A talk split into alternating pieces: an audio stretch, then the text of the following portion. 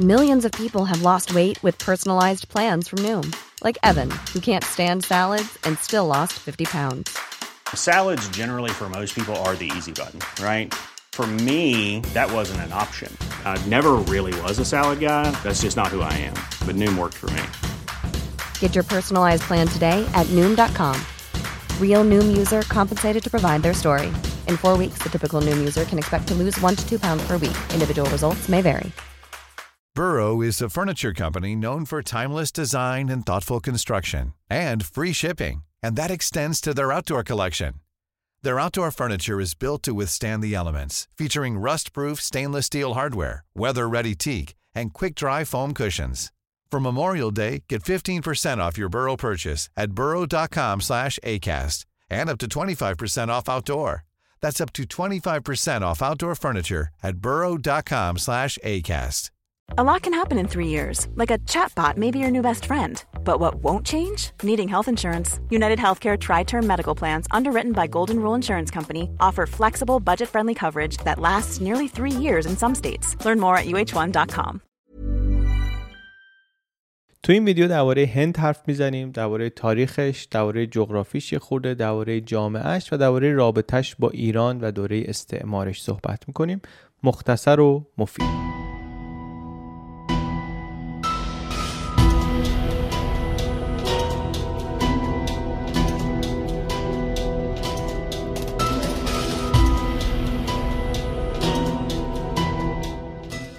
هند کشوری که در جنگ های جهانی اول و دوم میلیونی مشارکت داشت. مشارکت هم نه به میل خودش بلکه مشارکت اتوماتیک داشت. چون یه جزئی بود از امپراتوری انگلستان و باید سرباز میفرستاد برای جنگی که انگلیس داره توش میجنگه با آلمان. آخرش هم واقعا معلوم نیست. اگر جنگ جهانی نبود که انگلیس رو انقدر ضعیف کنه کی هند می‌تونست مستقل بشه؟ انگلیس جنگ و برد. ولی دیگه اون چیزی که ازش مونده بود توان مستعمره داری در اطراف دنیا رو نداشت. دنیا هم عوض شده بود. دنیای استعمار و مستعمره داری اینا دیگه داشت تمام می‌شد. صدای استقلال طلبی هندی ها هم مثل تقریبا همه صد سال قبلش بلند بود بلندتر از همیشه بود و هند خلاصه در نیمه دوم قرن بیستم کشور مستقلی شد. یعنی در 1947 دو تا کشور تازه در نقشه دنیا و در غرب آسیا متولد شدند در واقع اینجا دو تا کشور تازه متولد شدند پاکستان و هند. پاکستان حالا کاملا تازه بود یعنی از دل هند آمده بود بیرون. مسلموناشو شدن یه کشور پاکستان. اما هند کشور تازه بود به این معنی که استقلالش تازه بود. ولی خب اون شبه قاره عظیم قرنها و هزاره هاست که اونجاست. و تاریخ خیلی غنی هم داره هم امپراتوری های بزرگ و قدرتمندی داشته و همین که از نظر فرهنگی خیلی مشارکت داشته در ساختن فرهنگ مشترک بشری. دینهای مهمی مثل بودایی مثل هندو و دینهای دیگه اینجا شکل گرفتن. یک سنت های فلسفی و معنوی هندی بودن که خیلی نقش داشتن در شکل دادن به نگاه بشر اصلا به دنیا. برای همین برای همه دنیا جای جالبی هند. برای ما هم مضاعف جالبه به خاطر اینکه قرنها هند همسایه ایران بوده.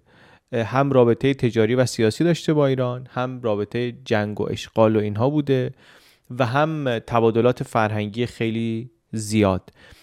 در طول دوره مدرن هم و در همین قرن بیستم هم رابطه جالبی بوده. از یه طرف باز رقابت منطقه‌ای بوده. گاهی در زمین افغانستان و پاکستان و اینا در حکومت های مختلف. از یه طرف هم روابط تجاری و مشارکت های سیاسی بوده. مثلا در تأسیس جنبش غیر متعهدها که هند و ایران هر دو از بنیانگذاراش بودن. یک کشورهایی که در جنگ سرد می‌خواستن نه به بلوک شرق متحد بشن نه به آمریکا متحد باشن. اینا جنبش غیر متحدها رو درست کرده بودن. اینا حالا قصه های بعده. یه وقتی شاید به اینا هم رسیدیم. تو این ویدیو می‌خوایم یه نگاه اولیه‌ای بکنیم به هند. نگاه اولمونه می‌خوایم ببینیم تو نیم ساعت 40 دقیقه یا یه خورده بیشتر چقدر میشه از تاریخ این سرزمین یاد گرفت. بسیار هم داستان جالبی داره. در واقع می‌خوایم داستان این چند هزار سال و این یک میلیارد و چند صد میلیون نفر جمعیت و این هفتاد و دو ملت رو ببینیم که چیه. هفتاد و دو ملت نه هفتاد و دو مذهب رو. 72 مذهب رو ببینیم که چیه. هند رو روی نقشه دقت کردین بهش حالا. هند یک شبه قاره عظیمیه از سه طرف در محاصره کوه و دریا. از بالاشه که فقط یه تماس هایی می‌تونه با خارج داشته باشه و واقعا هم تماس های اولیه هند با جهان خارج از همین شمال غربی و شمال شرقی بوده. از رو نقشه هم مشخصه چرا. از بقیه طرف اقیانوس یا کوههای خیلی بلنده خیلی خیلی بلندی. تاریخ هند هم مثل هر جای دیگه روی های هند بنا شده دیگه. یعنی های هند که نگاه کنی مشخص میشه که چه نقشی داشته روی شکلگیری این این کشور و این جامعه. بر همین اصلا یه نگاه اول بذار به جغرافیاش بکنیم. مثلا مثلا این طرفش رو ببینین. کوههای شمال و شمال شرقی هند مخصوصا کوههای بلند هیمالایا که خیلی از بلندترین قله های دنیا از جمله اورست تو همین منطقه هستن. هیمالایا بزرگترین بخشش تو هنده. الان یه درگیریایی میشه بین هند و چین در این منطقه. خبر شما میشنویم و البته سابقش هم هست سابقه تاریخی هم داره. ولی در طول تاریخ هیمالایا با این کوههای صعب العبور یک مرز طبیعی محکم ساخته بود برای هند که کسی نمی‌تونست ازش رد بشه و حمله کنه. و البته همین هیمالایا یک منبع مهم بود برای تأمین آب. یک رودخانه های مهمی از همین کوه سرچشمه می‌گیره یا در شمال غربی که ما دره های رودخانه های ایندوس و گنگ رو داریم جایی که تمدن های اولی از اولین تمدن های بشری اینجا شکل گرفتن. این رودخانه های پرآب زمین های حاصل خیزی درست کردن و هزاران سال توش دارن کشاورزی می‌کنن. آب در دسترس بوده زمین حاصل خیز بوده. وسعت عجیبی همین منطقه داشته. برای همین خیلی خیلی پرجمعیت شده. مخصوصا همین بخش های شمالی هند خیلی پرجمعیتن. بعد در همین شمال اون کوه ها هست. این رودخانه های پرآب و دره های مهم هست. از اون طرف در همین شمال غربی یک صحرای بزرگم هند داره. یا این ورتر رو نگاه کنیم سر تا سر شرق و جنوب و غرب هند یک خط ساحلی گسترده ای هست طولانی هست که باعث شده یک امکان خوبی به وجود بیاد برای تجارت. همین تجارت های ساحلی همین رفت آمد با خارجی هم طبعا تاثیر فرهنگی داشته روی مناطق ساحلی هند و همونطوری که بعدا می‌بینیم روی تاریخ هند. یا مثلا هنوز تو جغرافی هستیم بادهای موسمی مونسون این هم یه مشخصه هند هستن. بارانهای موسمی که هم خاک رو مناسب می‌کنن حاصل خیز می‌کنن برای کشاورزی هم از اون طرف خب باعث خرابی میشن باعث سیل میشن خرابی های خیلی زیاد به وجود میارن. خلاصه خیلی کشور جالب و متنوعی از نظر اقلیمی و آب و هوایی و خیلی هم جای مناسبی بوده همیشه برای زندگی. بر همین هم از اون جاهای اولی در دنیاست که توش تمدن شهری شکل گرفته. تمدن در سن تمدن خیلی مهمیه در تاریخ بشر که فاصلش با زمان مسیح از فاصله ما با زمان مسیح بیشتره. از قدیمی ترین تمدن هایی که ما می‌شناسیم شاید قدیمی ترین تمدن باشه. تمدنی با خط خودشون. خطی که البته ما هنوز نمی‌تونیم بخونیم ولی می‌دونیم که خط داشتن خط خودشونو داشتن مینوشتن سیستم شهری داشتن جامعه داشتن. و بعد یه جایی 1500 سال قبل از میلاد مسیح از بین رفتن. شکلگیریشون گفتم خیلی زودتر بوده ولی اونجاها احتمالا از بین رفتن. کلا هم محو شدن. یا به دست طبیعت یا با تغییرات آب و هوایی اقلیمی یا با رشد جمعیت و کم اومدن منابع و اینا یا با مریضی همهگیری یا مثلا یه ترکیبی از اینا بوده جامعه ضعیف شده بعد یه حمله خارجی مثلا کارش رو ساخته. یه انسانهایی از آسیای مرکزی آمدن. جاشون ولی اینجا بوده. تمدن دره سند یه جاهایی در غرب هند و پاکستان امروز بوده مکانش. صدها سال بعد از شکلگیری این تمدن در حدود ده قرن تا 15 قرن قبل از میلاد که آریایی ها وارد هند میشن. البته اطلاعات ما دقیق نیست در این مورد ولی خیلی ها اینطوری میگن که کم و بیش کم و بیش همزمان گروههایی از آریایی ها از نواحی اطراف خزر مهاجرت کردن به سمت پایین گروهیشون رفتن به شبه قاره هند گروهیشون آمدن به ایران امروز. اونایی که آمدن ایران اهورامزدا و اوستایی و اینا شدن. اونایی که رفتن هند برهمایی و زبان سانسکریت و بعدم یک سری بنیانهای فرهنگی رو گذاشتن جامعه ای ساختن که هنوز که هنوز آثارش در جامعه هند هست. هم در باورهاشون هم در توجه به درون و اینها. هم در سیستم اجتماعیشون. از 3500 سال پیش فکر کن هنوز یک باورهای یک شکل نگاهی به دنیا که اون موقع گذاشته شده هنوز هست در این سرزمین. سانسکریت اولیه رو اینها صحبت می‌کردن متون مقدس اولیه هندویی رو اینا نوشتن. یک سیستمی برای جامعه اون روز هند بنیان گذاشتن که یه مقدارش واقعا تا همین امروز هست. یه مثال بخوام بزنیم.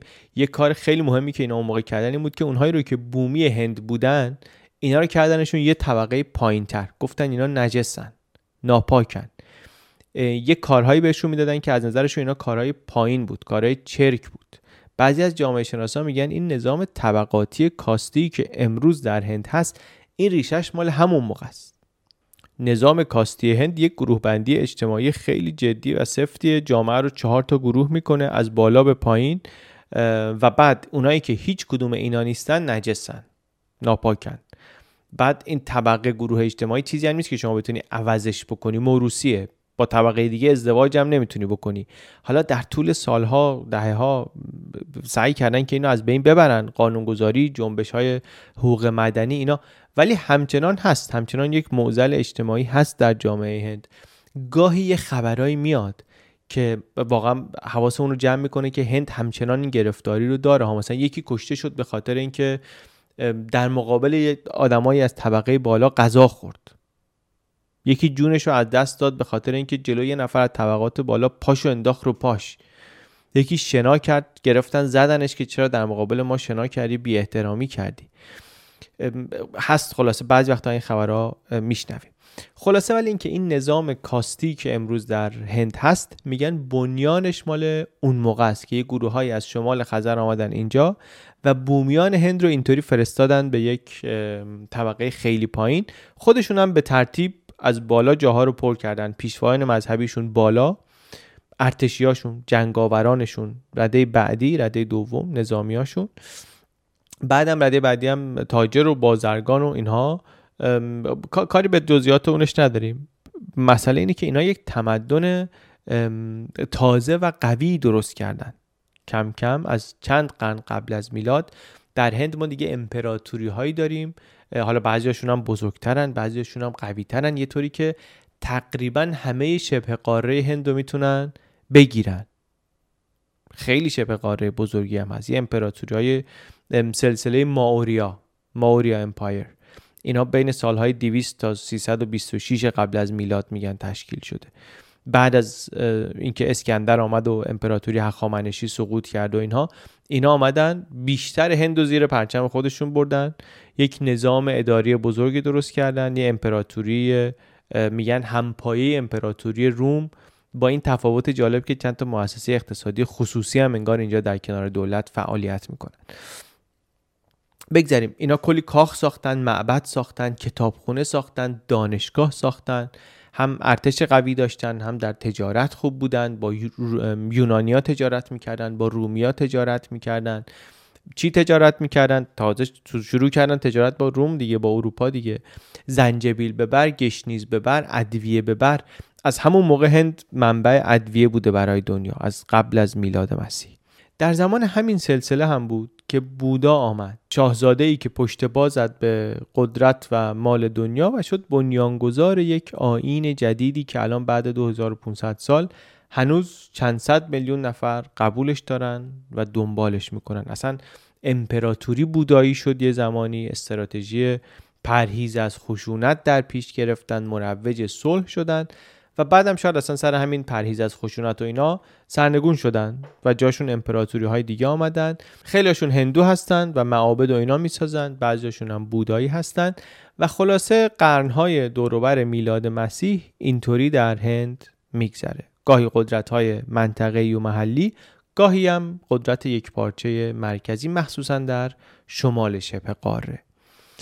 تا می‌رسیم به قرنهای چهار و پنج میلادی. مثلا امپراتوری گوپتاها. امپراتوری گوپتاها اینا به دورشون میگن دوره طلایی هند. باز حکومت اینا البته بر شمال شبه قاره بود ولی خب یک پارچه بود. چرا اسم اینا رو میگیم؟ از خیلی ها میپریم. چرا اینا, اینا رو میگیم ازشون نمیپریم؟ اهمیت اینا در اینه که در دوره اینها هند از نظر علمی و فرهنگی خیلی پیشرفت کرد. در ریاضیات و نجوم و طب و هندویسم خیلی گسترده شد. ادبیات کلاسیک سانسکریت شکل گرفت. رونق گرفت هند. هم رونق فرهنگی و هم رونق نظامی. درباره چه دوره داریم حرف می‌زنیم؟ ما عادتمون اینجا اینطوریه که وقتی که در یه جایی حرف می‌زنیم یه زوم اوت می‌کنیم بقیه دنیا رو هم نگاه می‌کنیم دیگه. نقشه رو ببینیم ببینیم اون موقعی که داریم میگیم اینجا این خبر رو هست بقیه دنیا چه خبره. قرنهای اول بعد از میلادی یعنی در ایران امپراتوری ساسانیه هنوز. در غرب ایران بیزانس رو داریم امپراتوری روم شرقی.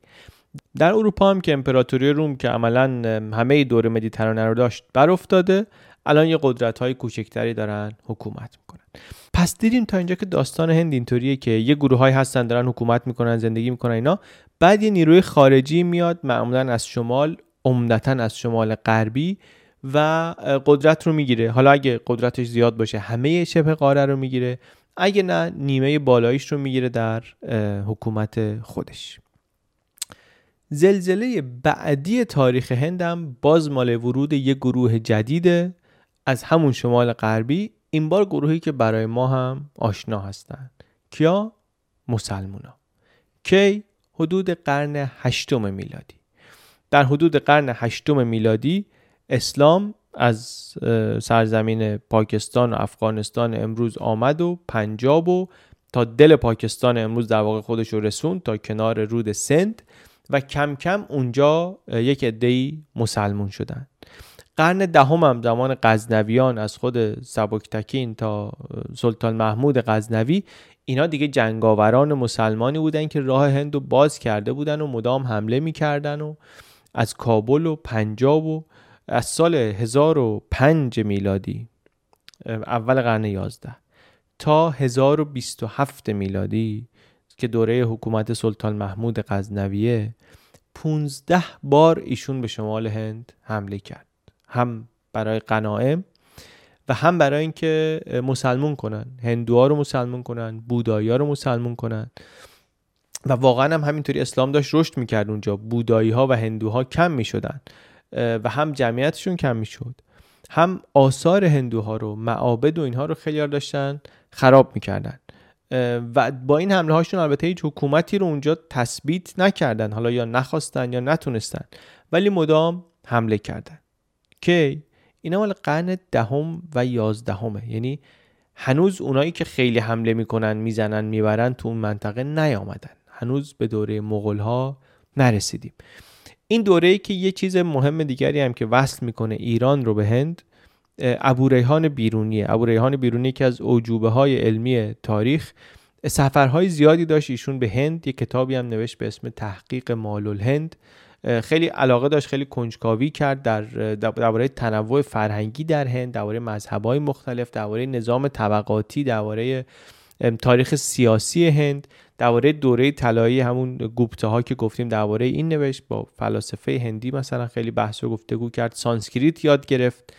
یه کتابای مهمی رو ترجمه کرد انگار به عربی و خلاصه نقش مهمی داشت ایشون در تبادلات فرهنگی اون دوره و مشاهده هایی که داشته و نوشتهاش امروز هم یه مقدار منبع تحقیق هستن.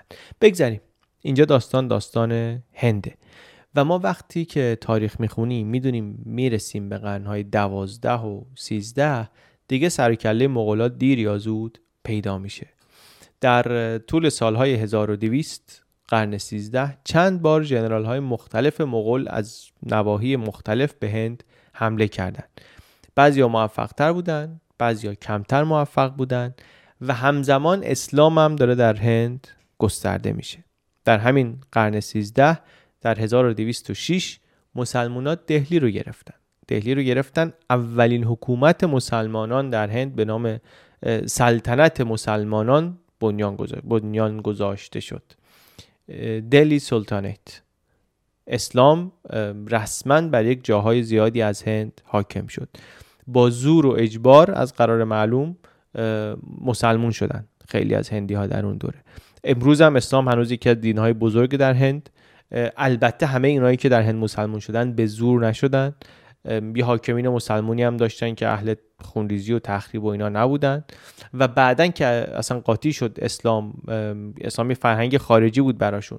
ولی بعدا که قاطی شد با فرهنگ هندی یک فرهنگ تلفیقی هندی اسلامی هم ساخته شد که از توش اتفاقا صوفی های خیلی مهمی در آمدن.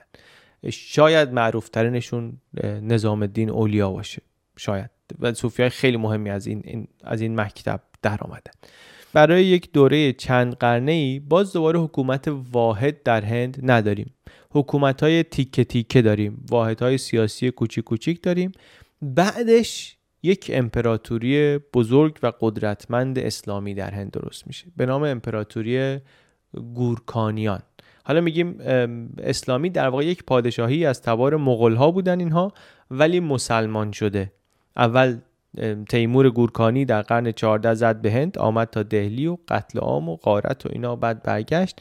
بعد از نوادگان همین تیموری که به نام بابر آمد از کابل و بعدم بر هندوستان مسلط شد. مسلط شد دودمان گورکانیان یا امپراتوری مغولی هند رو بنیانگذاری کرد. این اینا مغولان یکی از بزرگترین امپراتوری های قرون میانه حساب می شدن از 1526 شروع کردن به حکمرانی در هند تا 1857 همچنان یه بخشهایی از هند دست اینها بود. یکی از بزرگترین امپراتوری های تاریخ هستند تقریبا همزمان با صفویه شروع شدن در ایران تقریبا ولی از صفویه با دوامتر بودن. و ما می‌دونیم صفویه امپراتوری با دوام و طولانی بود در ایران و اینکه اینا از اونا با دوامتر بودن نشون میده که همسایه قدرتمندی بودن برای صفوی ها بیش از 300 سال حکومت کردن. الان چیزی که خیلی ازشون می‌شناسیم و به یادگار مونده آثار هنری و معماری و تاریخی و اینهاست مثل تاج محل. ولی خب این مال یه دورشونه. خیلی امپراتوری جالبی بودن و خیلی هم زبان فارسی رو ترویج داد. کلا می‌دونیم دیگه مشارکت هندی ها در غنی کردن ادبیات فارسی کم نبوده. ما شاعرای بزرگی داشتیم پارسیگو هندی. بزرگترینشون شاید بیدل دهلوی. مخصوصا یه دوره هایی که در دربار صفوی هنرمندا و شاعرها و اینا رو خیلی تحویل نمی گرفتن هنرمندانی از ایران رفتن به هند. هم شاعران هم نقاشان و اینا. این اکبرشاهی که گفتیم از شاهان نمونه روزگاره ایشون به خیلی چیزا معروفه.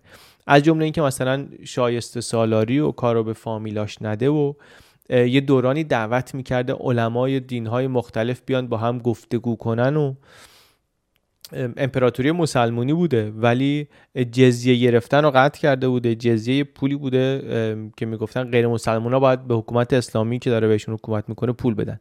اینو ورداشته بوده. خودش خیلی طرفدار و اسپانسر کارهای هنری بوده. معماری و نقاشی و شعر و یکی از بزرگترین فرمان روایان تاریخ هند. عموما من دیدم که خب خوشنامه نه که بعد ازش نمیگن که قطعا هست و میگن. ولی اکبر د گریت اکبر کبیر احتمالا. از نظر سیاسی و فرهنگی دوران درخشانی رو در هند حکومت کرده. کجاها اینا حکومت کردند تا آخر قرن 17 گورکانیان به جز در جنوب هند بقیه هند رو داشتن. یک دوران اوجی داشتن اوج ثروت و شکوهشون بود. یک سازمان نسبتا کارآمد متمرکزی بود سازمان وسیعی بود. هم پول زیاد داشتن هم پرسنل زیاد داشتن. در ارتباط های تجاری و فرهنگی با دنیای خارج موفق بودند قرنهای 16 و 17 سازمان های تجاری اروپایی و غیر اروپایی البته درست شدن در شبه قاره هند. بیشتر واسه اینکه بیان تجارت کنن تجارتشون هم عمدتا این که از هند مواد ارزون بخرن ببرن اروپا. ولی خب این تجارت اون موقع ها شروع شد و حالا بعدا می‌بینیم چه نقشی هم داشت در شکل دادن به تاریخ هند از اونجا به بعد تاریخ دوره مدرن هند. در قرن 17 سه تا امپراتور بزرگ داشتن مغول ها ایشون و ایشون و ایشون. مخصوصا دوران سلطنت جهانگیر و شاه جهان چون ثبات سیاسی و فعالیت های اقتصادی سریع و اینا بود خیلی دوران مورد توجهی بود. انظر فرهنگی هم نقاشی معماری آثار باشکوهی اون موقع درست شد. زمان اورنگزیب دیگه اوج بزرگی امپراتوری بود از نظر وسعت.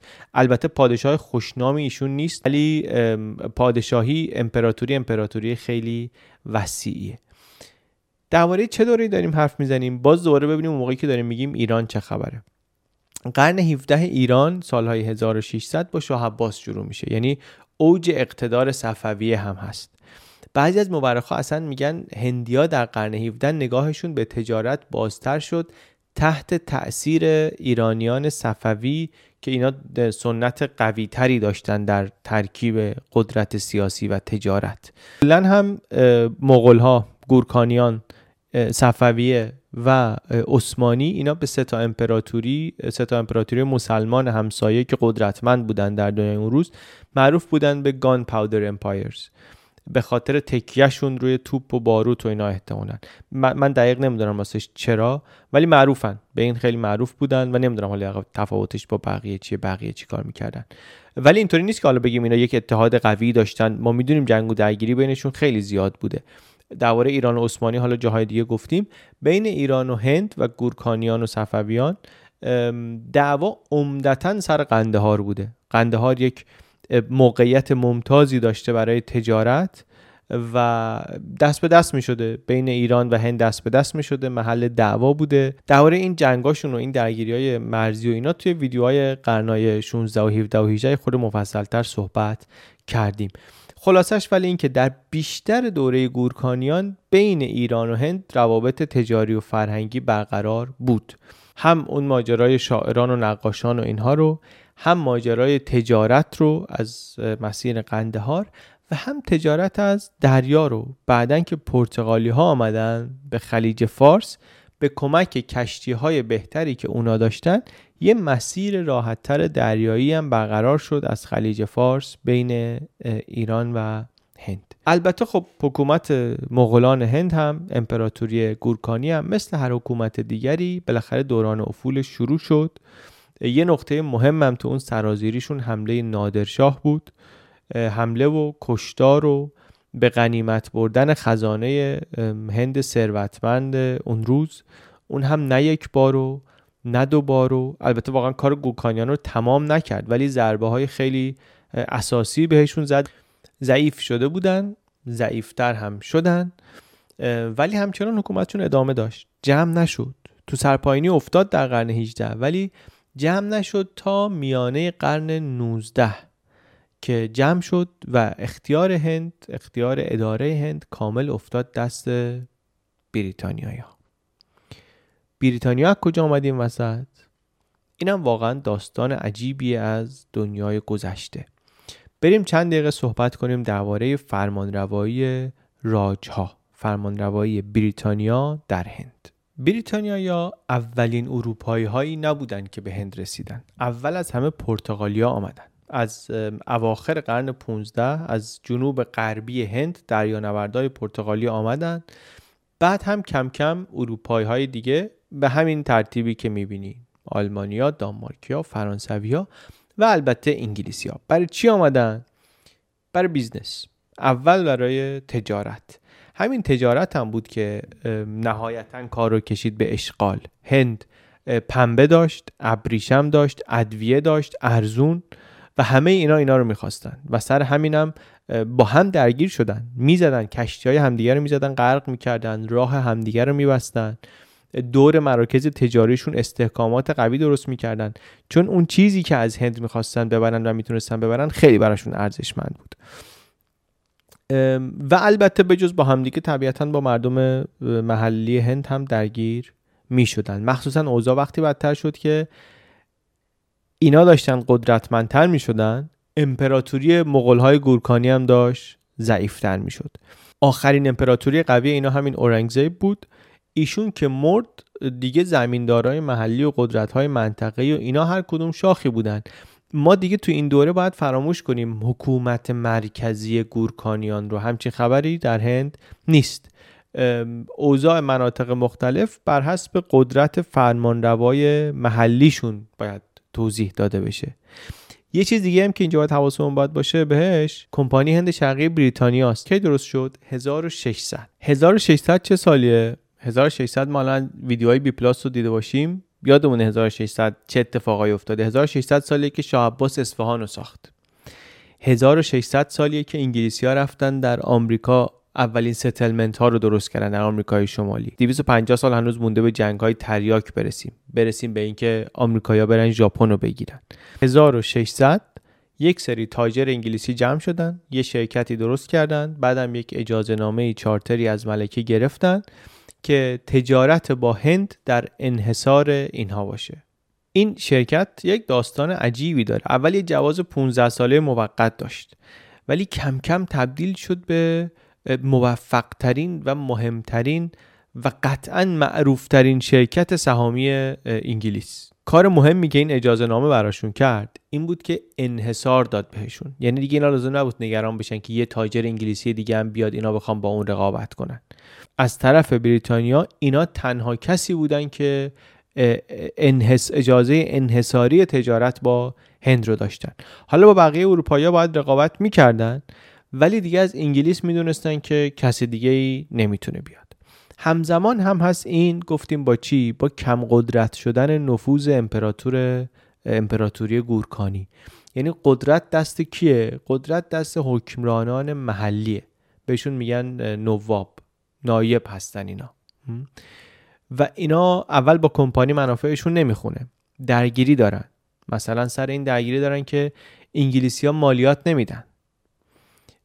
بعد درگیری میشن کار به جایی نمی‌رسه انگلیس ها میرن سعی می‌کنن یه نوابی رو بیارن سر کار که باهاشون بهتر بتونن کار رو ادامه بدن. یعنی چی؟ یعنی که بتونن با هند تجارت بکنن به پایین ترین قیمت بدون دادن مالیات به مفت منابع هند رو ببرن.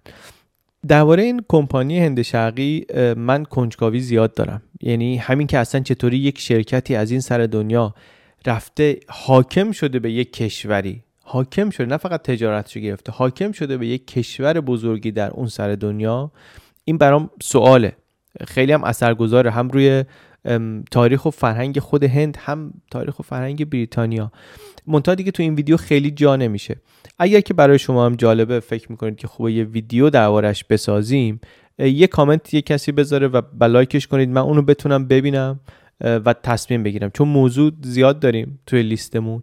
من ببینم که کجا خلاصه علاقمون هم راستاتره به اونم یک فکری بکنیم. یه دونه کامنت رو اگه زیاد like بزنیم من بتونم به اساس اون یک ارزیابی بکنم. خیلی ممنون. بگذاریم. این کمپانی هند شرقی خلاصه رقبای هلندی و پرتغالیش رو هم زد کنار.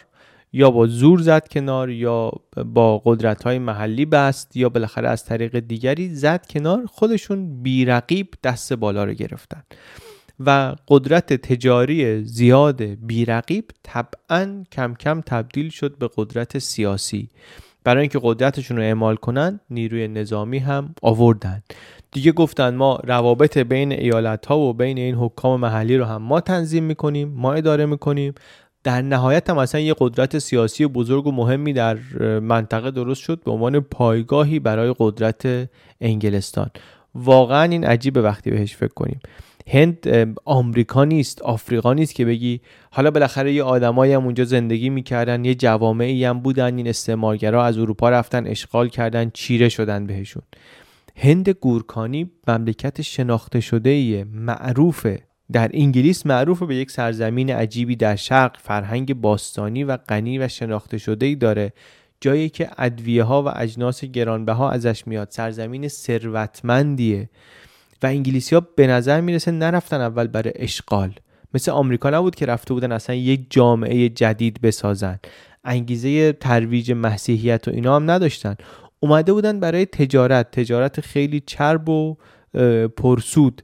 و از همون در وارد شدن و انقدر کنترلشون زیاد شد زیاد شد که دیگه قدرت سیاسی گرفتن. نگاهشون ولی به هندی ها و شاید به چینی ها با نگاهی که به مردم بومی آفریقا و آمریکا داشتن به نظر میاد متفاوت بود. بعد فاصله ای هم که داشتن فاصله فنی و تکنولوژی که اینها حداقل اون اولش که رفته بودن همون 1600 و اینها کمتر از فاصله که مثلا انگلیسی ها با آفریقایی ها داشتن یا بومی های آمریکا داشتن. من فکر می‌کنم اینا موضوع های جالبیه که باید یه خورده بهش فکر کنیم. به این سادگی نیست. یه خورده باید فکر کنیم که چطوری اینا, اینا تونستن برن همچین کاری کنن. بگذاریم. اینا بمونه برای وقتی که اگر ویدیوی کمپانی هند شرقی رو ساختیم. وقتی رسیدیم به نیمه قرن 18 هم 1764 دیگه انگلیسی ها کاملا برتری داشتن. به این حاکمان محلی همه این نواب دست نشونده بودن. به میل و منافع انگلیسی ها کار می‌کردن. بعد البته با اینا هم نتونستن کنار بیان با اینا مشکل پیدا کردن دیدن دست نشانده و اینا جواب نمیده. خودمون باید بشیم نواب. یک سازمان پیچیده ای طراحی کردن. مسئولیت های اجرایی تقسیم شد بین نواب محلی و کمپانی هند شرقی. منتها قدرت دست کمپانی بود دیگه. قدرت دست کمپانی بود. یعنی چی؟ یعنی مسئولیت های دفاعی با کمپانی بود. و اداره امور مدنی با مثلا نواب محلی بود. اینا رو رو این تایملاینه ببینیم شاید راحت تر بشه دنبال کرد. امپراتوری گورکانی هنوز هست. ضعیف قدرتش زیاد نیست. امکان اعمال قدرت نداره. ولی هنوز هست. اسمش هنوز هست. منتها مالیات رو کی داره جمع می‌کنه؟ کمپانی هند شرقی. مالیات رو می‌گیره. یه سهمی میده به امپراتور بقیهش هم می‌ذاره جیبش. و با استفاده از چنین سودی دیگه کمپانی از نظر مالی خودکفاست نیازی به سرمایه گذاری بریتانیایی نداره. از عملیت دیوانی کم کم می‌رسه به قدرت حاکمیتی اول در بنگال بعدم در بقیه جاها. این در خود بریتانیا هم یه بحران سیاسی درست کرد. می‌گفتن شرکت به دولت انگلیس هم حساب پس نمیده به سهامداراش حساب پس میده. بر همین پارلمان بریتانیا یک کمیته درست کرد کمیته ویژه برای بررسی اقدامات کمپانی هند شرقی.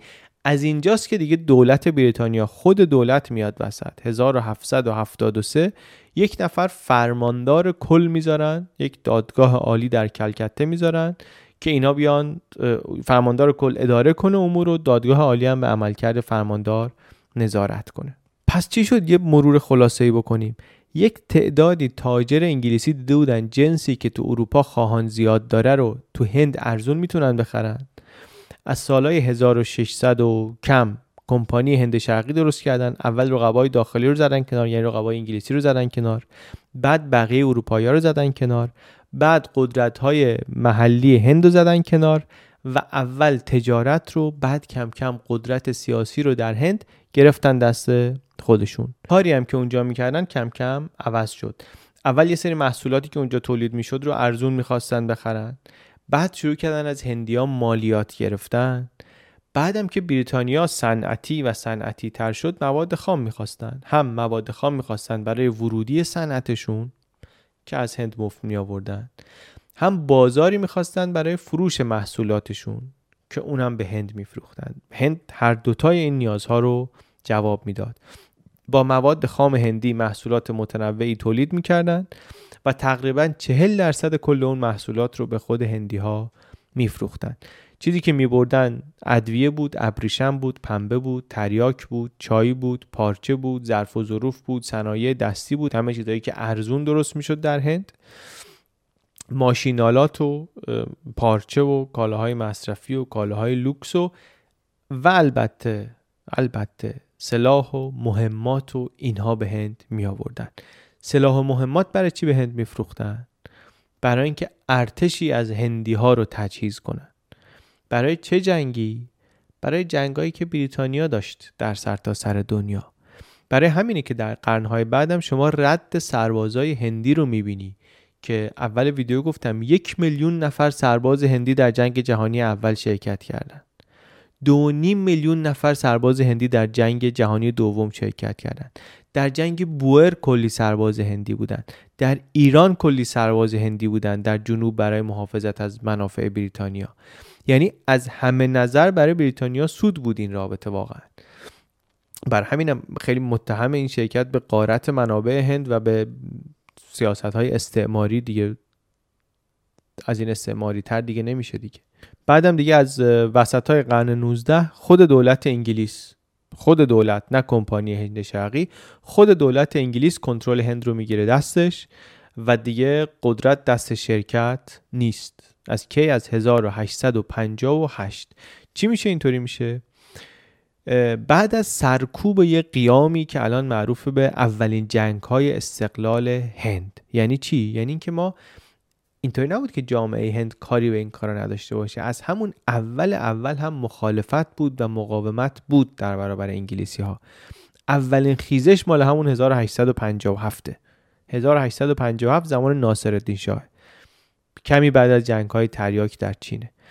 چرا خیزش؟ چرا چرا قیام؟ به استقلال می‌خواستن. استقلال کامل می‌خواستن. اول یه سری سربازا شورش کردن بعد مردم پیوستن بهشون. یک بهادر شاهی بود. 82 سالش بود اون موقع. ماه به ماه از دولت حقوق می‌گرفت. گفتم دولت بریتانیا مالیات جمع می‌کرد یه پولی به شاه می‌داد. اینا شورش کردن سربازا و مردم اومدن پشتشون گفتن شاه ما ایشونه. کم کم یه عده دیگری هم اومد و اینم شروع کرد به فرمان دادن برای رهبری قیام و اینا. بعدم گفت من چشمی به حکومت ندارم دیگه تو این سن.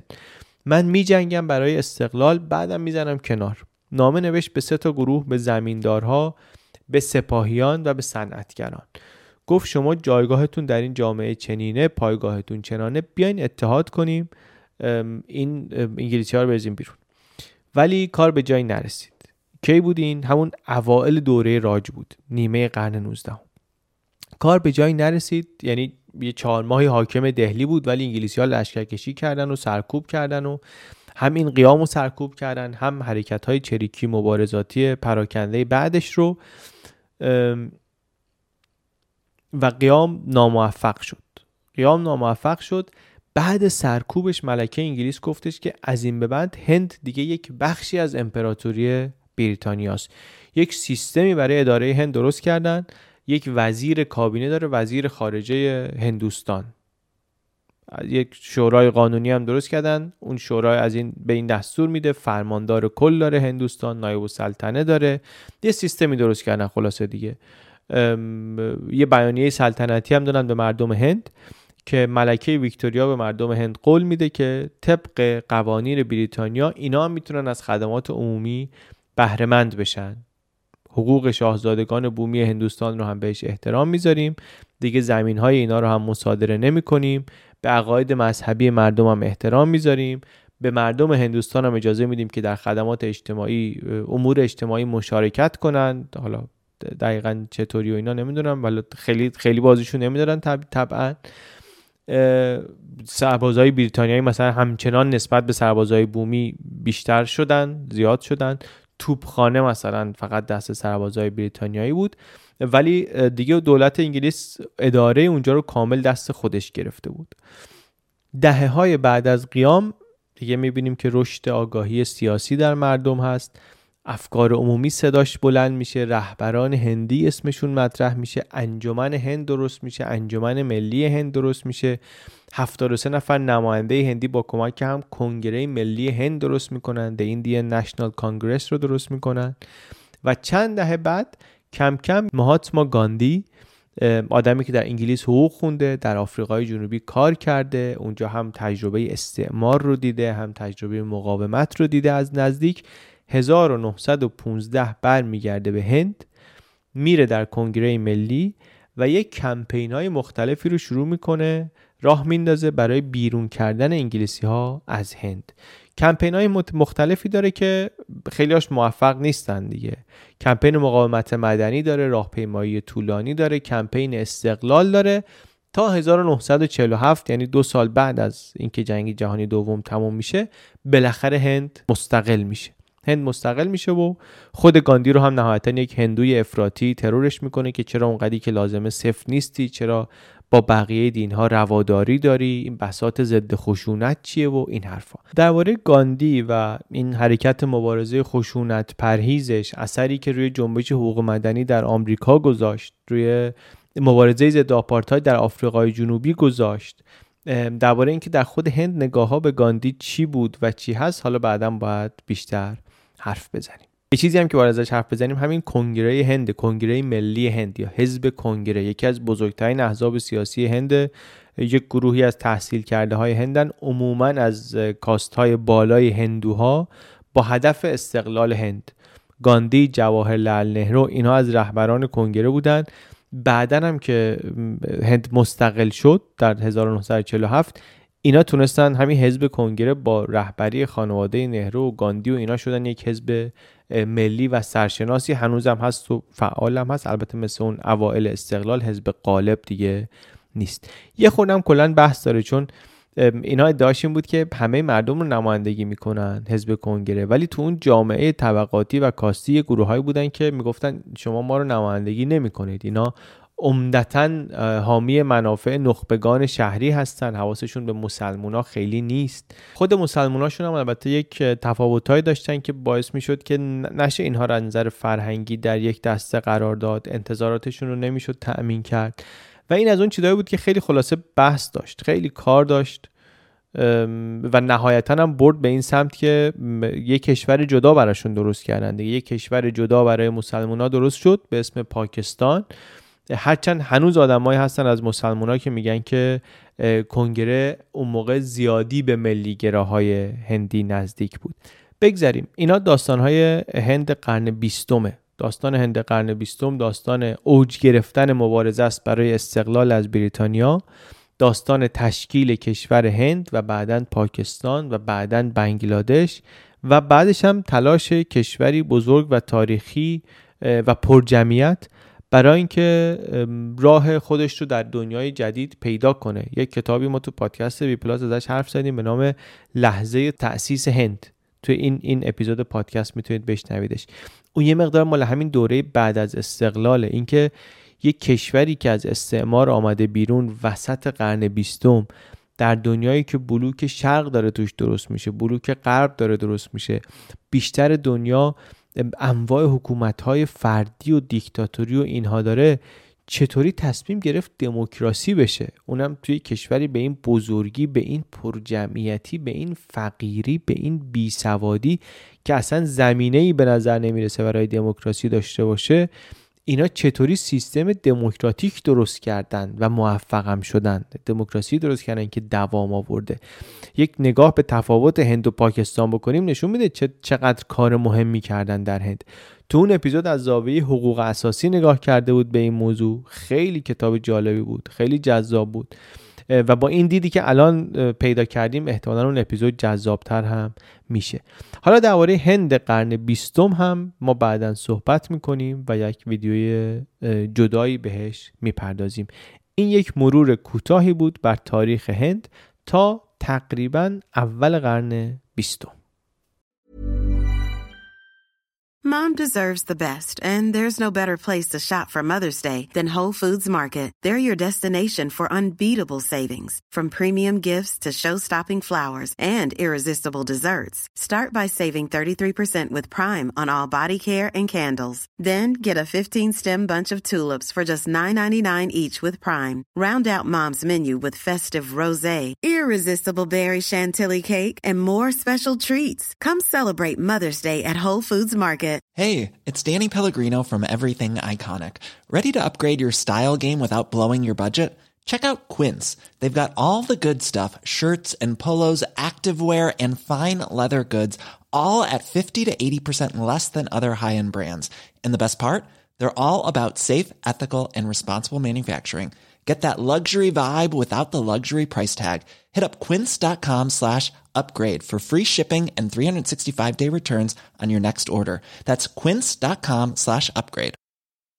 Hi, I'm Daniel, founder of Pretty Litter. Cats and cat owners deserve better than any old fashioned litter. That's why I teamed up with scientists and veterinarians to create Pretty Litter. Its innovative crystal formula has superior odor control and weighs up to 80% less than clay litter. Pretty Litter even monitors health by changing colors to help detect early signs of potential illness. It's the world's smartest kitty litter. Go to prettylitter.com and use code ACAST for 20% off your first order and a free cat toy. Terms and conditions apply. See site for details.